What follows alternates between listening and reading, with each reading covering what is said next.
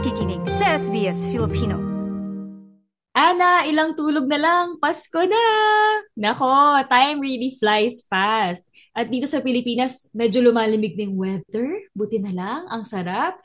At bumibilis at humahaba na ang gabi ngayong Nobyembre at pa Desyembre. And personally, I cannot wait na magpasko. I'm really, really so excited. This is my favorite time of the year. Same, Ali. Uh, Pasko dito and you know December dito is incoming summer. So baliktad tayo brings us to our topic. Yeah, so excited tayo Yes, sa handaan. handaan. 'Di ba? Pag sinabing handaan sa Pasko, spaghetti, lasagna, lumpia, fried chicken, fruit salad, at syempre yung shining star ng Pinoy handaan, lechon. Pagmamariteso natin lahat yan dito sa Kwentong Palayok.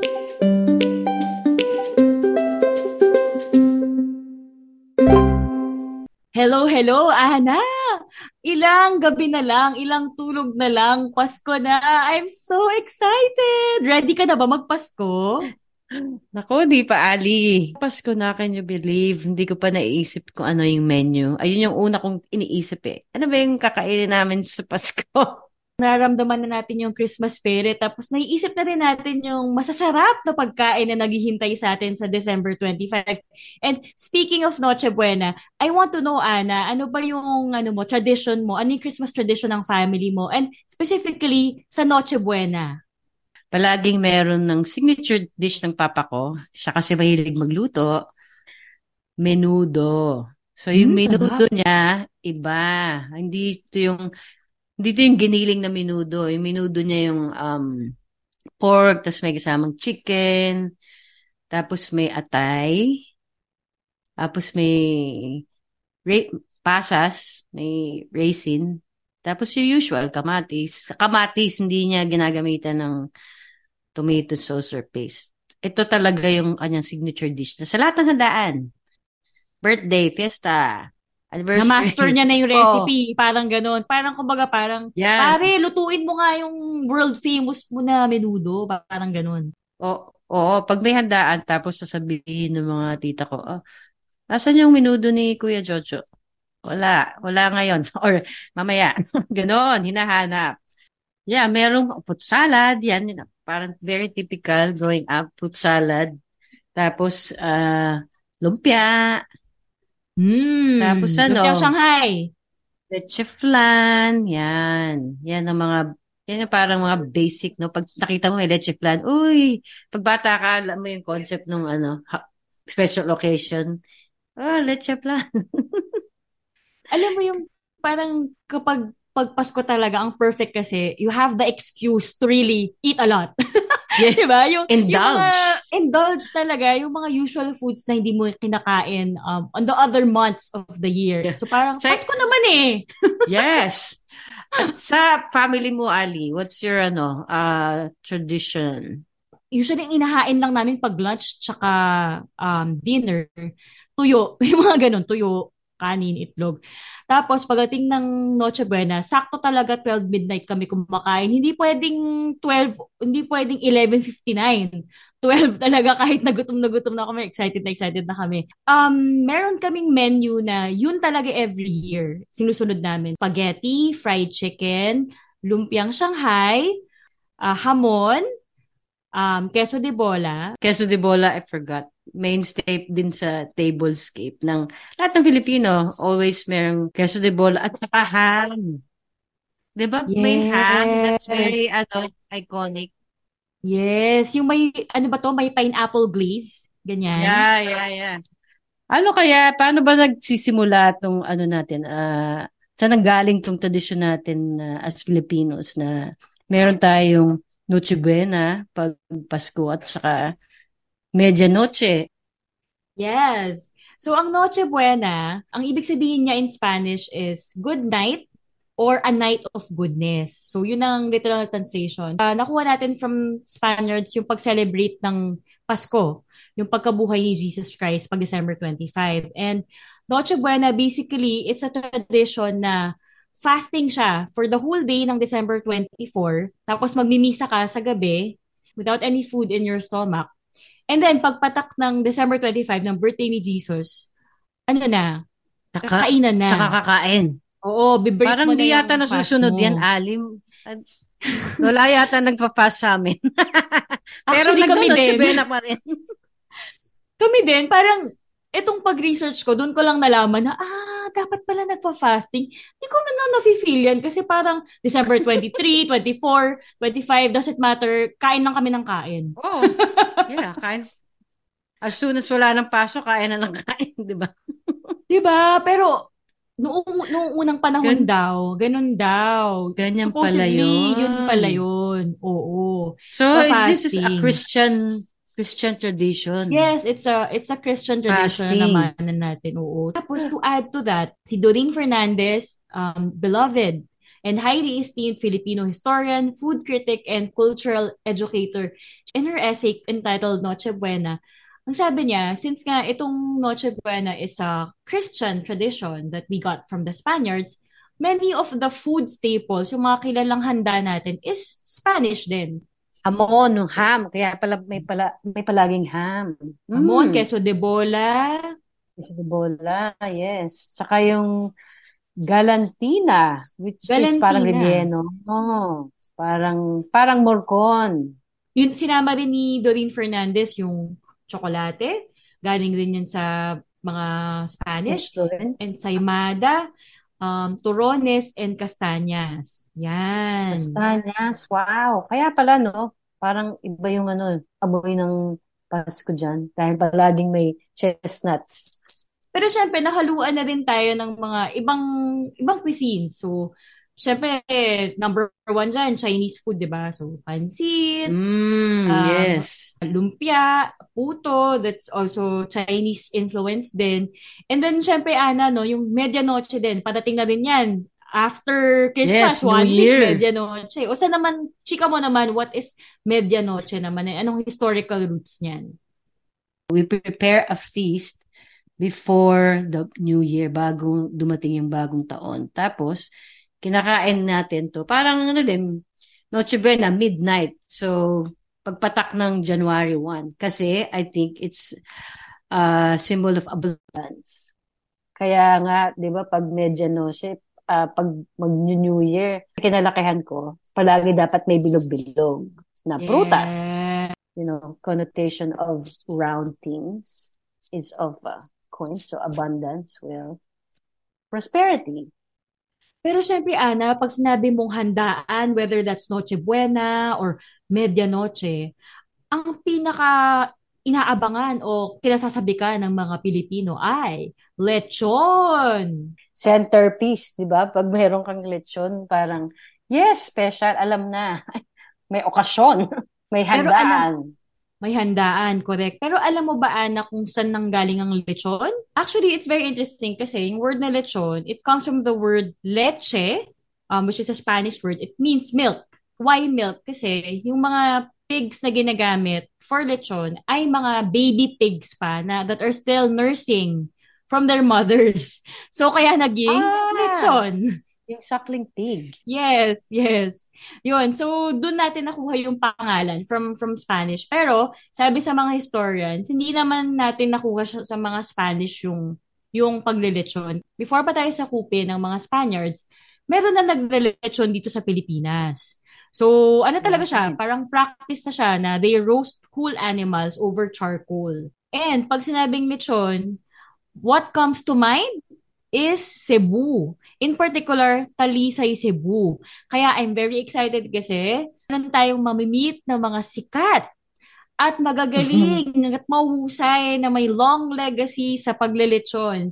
Si Japs and Esa of Ulsings, the original Cebu Lechon Sydney. Ulsings Lechon, no? So, ano na to, legacy na to eh. Kasi ang, ang alam ko, Japs, no? Ito ay from Lola Ulsing pa from Talisay, Cebu. Pwede mo bang ikwento sa akin kung ano ba yon ano bang naisipan ng lola mo? Bakit siya nag-start ng lechon? At paano na-carry itong legacy nito through the years hanggang ngayon na nandito ka sa Sydney na? So nag-umpisa kasi yan sa Cebu nung mga after the war sa Talisay kasi yung Talisay was famous for aquifer, yung underwater natural currents na pag nag-deep well ka talaga may running water sa ilalim ng earth. Mm, Talisay is famous for freshwater pools. Actually, yung mga swimming pool doon, hindi na kinuklorin. Nagsiswimming, marami nagsiswimming. So doon yung mga tao pag weekends nagsiswimming. So ang ginawa ni Lolo sana noon at that time, well actually nag-umpisa pa siya magluto ng mga kambing. Tapos nag-evolve siya sa lechon. So nagtitinda siya doon sa mga swimming pool ng the usual na yung sa labas pagkatapos mo mag-swimming, di ba? Kakain ka, may puso, may lechon. Tapos na pass on sa lola ko kay kay Ulsing, kay Maria Dulce kasi at that time si Maria Dulce inadapt na ni Mami kasi naging matanda na siya, di ba? Pero eventually nung nasa Cebu pa si ako, ang nagpatuloy nun, nung namatay na si Lola Sana, is si Lola Ulsing. Tapos nung tumanda na si Lola Ulsing, lumipas siya sa Manila, nagtayo na kami ng Manila branch doon sa Jusmag. Tagig. Sa Tagig. So kaya nagkaroon ng branch sa Manila. Tapos nung umalis na ako, natuloy pa rin sa Manila. Yung sa Cebu naman, ang nagpapatakbo na ngayon doon, mga in-laws ko. Di ba yung lechon talagang star yan of every celebration eh. Kumbaga, mapa-birthday, mapa-binyag, ba? Kasal, o Pasko. Lechon talaga the best eh. Ang curious ako, ano, anong ingredients nyo? Paano nyo niluluto yung the best lechon, the Ulsing's lechon? History-wise, dun sa Cebu pa lang, ang umpisa talaga noon, di si Lola Sana, no? Ang marami kasi doon, alam mo naman dati yung native na baboy, yung itim na baboy natin, yung alam ko anong scientific name, yung mahaba yung nguso ng parang baboy ramo. Ang basic ingredients niya sa Cebu is yung indigenous doon. So, sibuyas, uh, bawang, yung bawang na maliliit, tapos anis, saka salt and pepper, yun. So, yun yung distinguishing flavor ng Cebu lechon sa Manila. Sa Cebu, bawat makabilang ano ka lang, makabilang zip code ka lang, iba na ang timpla din nila eh. Iba ang karkar sa Talisay, That's iba ang iba ang kay Ricos, iba ang kay Sibuchon, iba ang kay sino pa ba yung mga lechon doon? CNT? CNT. Distinguishing pa rin sa Cebu na yan ha. Pero ang number one distinguishing ng Cebu is maalat. Oh. Kaya ang partner Manila. niya suka. O suka, o suka bombs. Tsaka indigenous sa Cebu yung maraming kulubi, di ba, yung coconut. Going back question is Manila and Cebu, yun, mas maalat ang sa Cebu. Tapos sa sa Manila, yung laloma, walang ingredient, salt lang. Pag pumunta ka sa mga Tagalog region na Bulacan and Pampanga, ah, indigenous sa kanila din yung sampalok, yung wild sampalok. So yun ang nilalagay nila. Hmm, galing. What makes a good lechon para sa inyo, yung sa standards nyo? As lechon hirap- makers, as hirap lechon yan, no? eaters? Diba? Parang ano ba yung mga characteristics na si Jack masasabi kung may mo? ibang lechon. Ikaw naman ang sumagot, babe. Description na. Pero sumagot ka, tingnan natin Yeah. kung tama ang sagot mo. Um, well, sabi nga niya, Cebu lechon, you know, yung characteristic niya is salt. So sa amin, dapat tama ang alat niya. Um, yun ang akin. And of course, what everybody wants is crispy skin. diba? So, Yes, yun. Oo. Yeah, at saka it should be tender as well. So kahit na ma- malasa siya, crispy yung skin, pero matigas naman, hindi rin okay. So I- I- for me, that's the top three. Breed. Meron akong ano, ah, question. Um, meron bang difference pag uling mo niluto?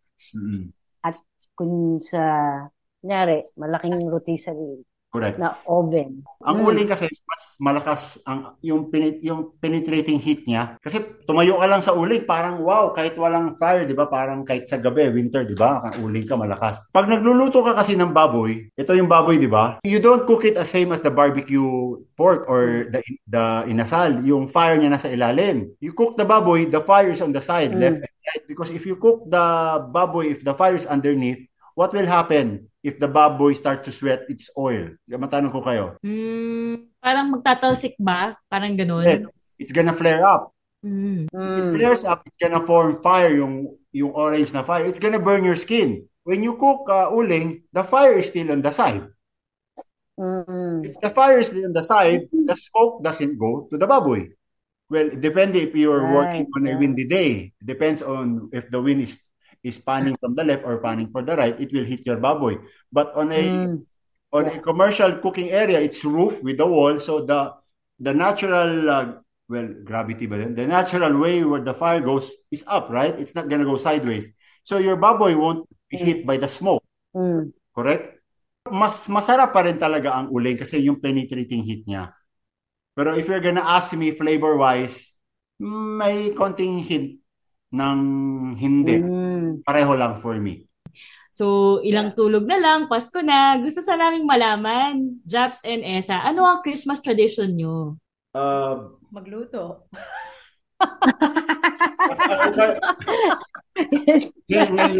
yeah.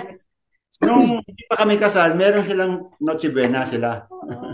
Family nila. Ngayon na mag-asawa na kami, wala na kaming ano eh, wala na kaming time mag-celebrate ng Christmas kasi kung mag-celebrate pa kami ng Christmas, yung mga ibang tao hindi makakakain ng lechon kasi hindi, hindi na kami. Ang celebration nyo palaging after. Oo, we try to celebrate kahit papano have, uh, you know, our own Noche Buena. Dito, ayaw na namin naglelechon pag Noche Buena. Meron yung sobra. Dahil sa wala kayo sa lechon, anong gusto nyo kinakain instead? Ano nang favorite nyong food? Ah, isda, salad, Oo. pasta. Multicultural ang Sydney eh. So we try and pick a, you know, cuisine or theme. Like last year, we we did Korean. The other year, we did Mm. parang, ano, Lebanese. So, para to mix it. Mm. Yan, yan yung mga trip, trip namin. Mediterranean. So, I just wanna greet you guys. Um, advance Merry Christmas. Kahit na magiging busy kayo for the season, Merry Christmas pa din. Sana mag-enjoy pa rin kayo. Thank you. Thank you. Merry Christmas Merry din. Christmas And din. Come and visit us. And so, patapos na ang ating episode on handaan. Grabe, napakabilis.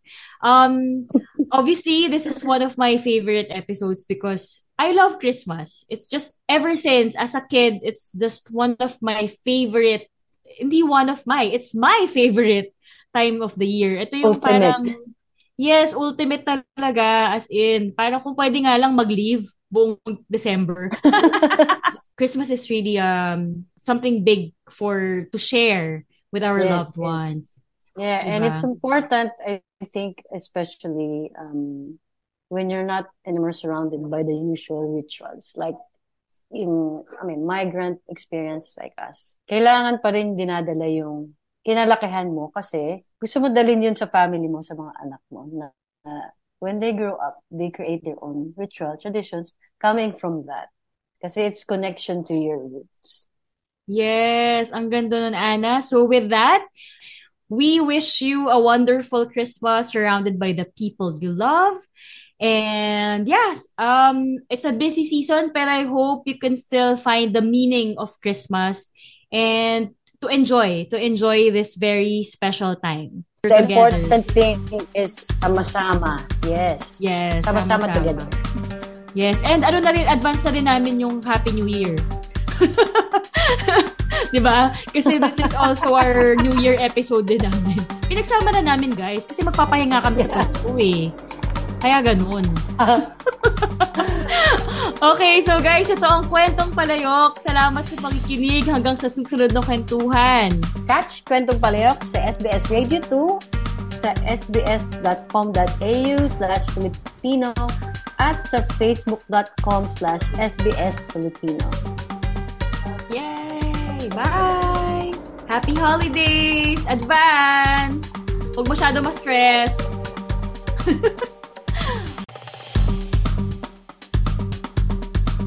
I-like, i-share, mag-comment, sundan ang SBS Filipino sa Facebook.